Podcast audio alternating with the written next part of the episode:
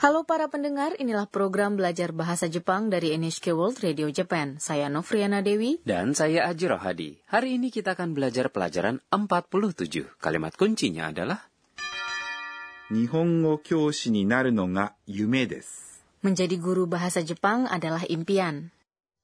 Program belajar Anna satu tahun di luar negeri sudah hampir berakhir. Hari ini ia mengikuti kelas terakhirnya di kampus. Mari kita dengarkan adegan untuk pelajaran 47. Kalimat kuncinya adalah 日本語教師になるのが夢です。 menjadi guru bahasa Jepang adalah impian.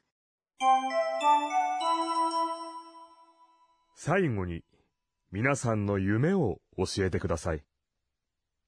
僕は日本を一周したいです。私は、日本語教師になるのが夢です。 Sekarang mari saya jelaskan mengenai adegan tadi.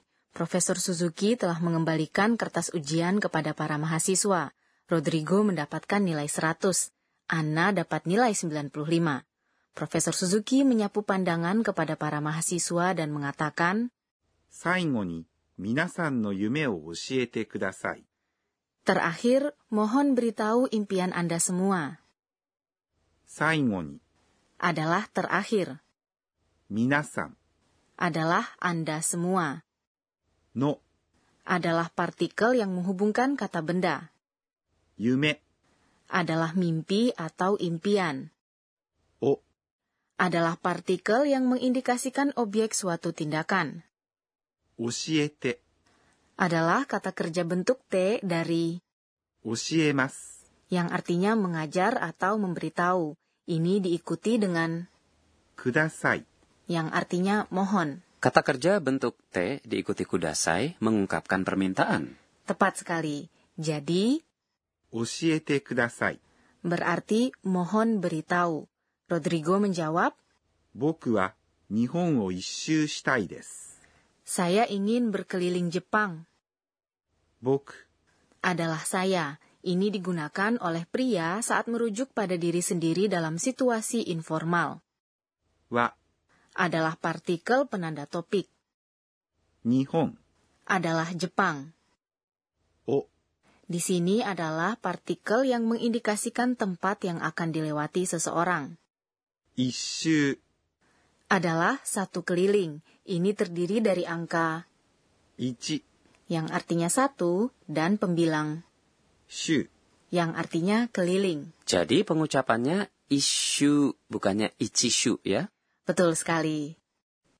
したい Adalah bentuk konjugasi dari kata kerja します。 yang artinya melakukan. Bagian mas dari shimas diganti menjadi tai. Jika kita menggunakan tai, kita dapat mengungkapkan harapan. Selanjutnya Ana berkata dengan ragu-ragu. 私は日本語教師になるのが夢です。 Saya menjadi guru bahasa Jepang adalah impian, 私 adalah saya, は adalah partikel penanda topik, 日本語 adalah bahasa Jepang, 教師 adalah guru, artinya sama dengan 先生に adalah partikel yang mengindikasikan hasil perubahan. なる adalah bentuk kamus dari kata kerja なります yang artinya menjadi. Kata の yang mengikutinya mengubah kata kerja menjadi kata benda jika ditambahkan setelah bentuk biasa dari kata kerja, seperti misalnya bentuk kamus atau bentuk ta. Jadi, Kyoshini Naruno sudah menjadi kata benda yang berarti hal menjadi guru, ya. Betul, が adalah partikel penanda subjek, 夢 adalah mimpi atau impian, です。 adalah ungkapan sopan pada akhir kalimat. Mari kita dengarkan adegan untuk pelajaran 47 lagi. Kalimat kunci hari ini adalah 日本語教師になるのが夢です。 menjadi guru bahasa Jepang adalah impian. 最後に、皆さんの夢を教えてください。僕は日本を一周したいです。私は、日本語教師になるのが夢です。 Sekarang waktunya pojok Sensei Oshiete. Penyelia program ini, Profesor Akane Tokunaga, akan mengajarkan mengenai poin pembelajaran hari ini. Hari ini kita mempelajari kata kerja yang telah diubah menjadi kata benda seperti dalam Nihongo Kyoshi ni Naru no ga Yume desu. Menjadi guru bahasa Jepang adalah impian. Mohon ajari lebih lanjut cara mengubah kata kerja menjadi kata benda. 私が教えましょう Sensei mengatakan, untuk mengubah kata kerja menjadi kata benda, tambahkan の atau こと。 setelah kata kerja bentuk biasa, seperti misalnya bentuk kamus atau bentuk ta. Mari saya jelaskan menggunakan kalimat dalam adegan tadi yang berarti menjadi guru bahasa Jepang adalah impian.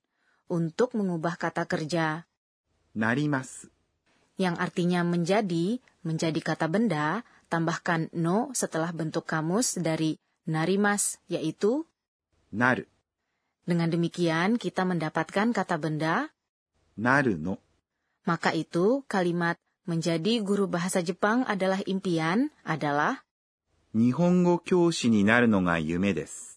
kita juga bisa menggunakan koto selain dari no. Jadi naruno yang artinya menjadi dapat juga berupa なること。 Jika Anda menggunakan narukoto, kalimatnya akan menjadi seperti berikut. 日本語教師になることが夢です。 Namun hanya koto yang dapat digunakan untuk mengubah kata kerja menjadi kata benda yang dipasang sebelum です。 pada akhir kalimat. Lalu bagaimana cara mengucapkan impian saya adalah menjadi guru bahasa Jepang? Impian saya dalam bahasa Jepang adalah, 私の夢。 maka itu kalimatnya menjadi 私の夢は日本語教師になることです。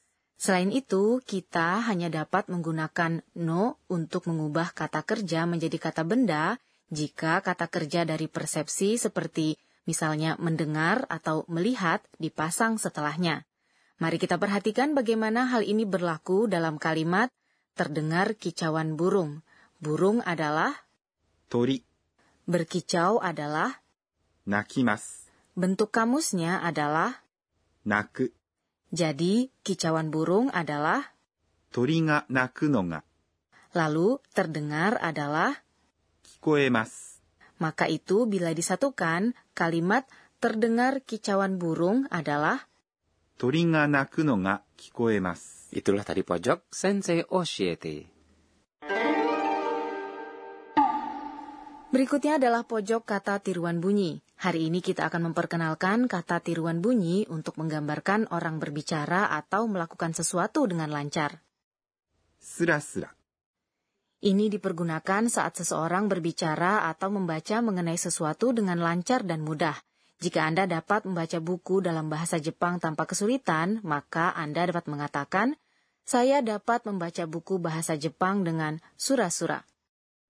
ペラペラ、 Kata ini menggambarkan bagaimana orang-orang berceloteh dengan cepat dan terus-menerus. Anda juga dapat menggunakannya saat seseorang berbicara kepada orang lain mengenai apa yang ia tidak boleh bicarakan. Kita juga dapat menggunakannya untuk menggambarkan bagaimana orang berbicara bahasa asing dengan lancar. Ya, namun intonasinya berbeda. Bagi orang yang berbicara bahasa asing dengan lancar, cara pengucapannya adalah ペラペラ、 dalam kata tiruan bunyi hari ini kita memperkenalkan すらすら、 dan ペラペラ。 Sebelum menutup perjumpaan, inilah pojok catatan si Ana. えっと、今日は、 saya membaca manga setiap hari. Sekarang saya dapat membacanya dengan mudah atau sura-sura tanpa menggunakan kamus. Ini merupakan tahun pencapaian bagi saya. Apakah Anda menikmati pelajaran 47? Kalimat kuncinya adalah 日本語教師になるのが夢です。 menjadi guru bahasa Jepang adalah impian. Episode selanjutnya adalah yang terakhir. Sampai jumpa.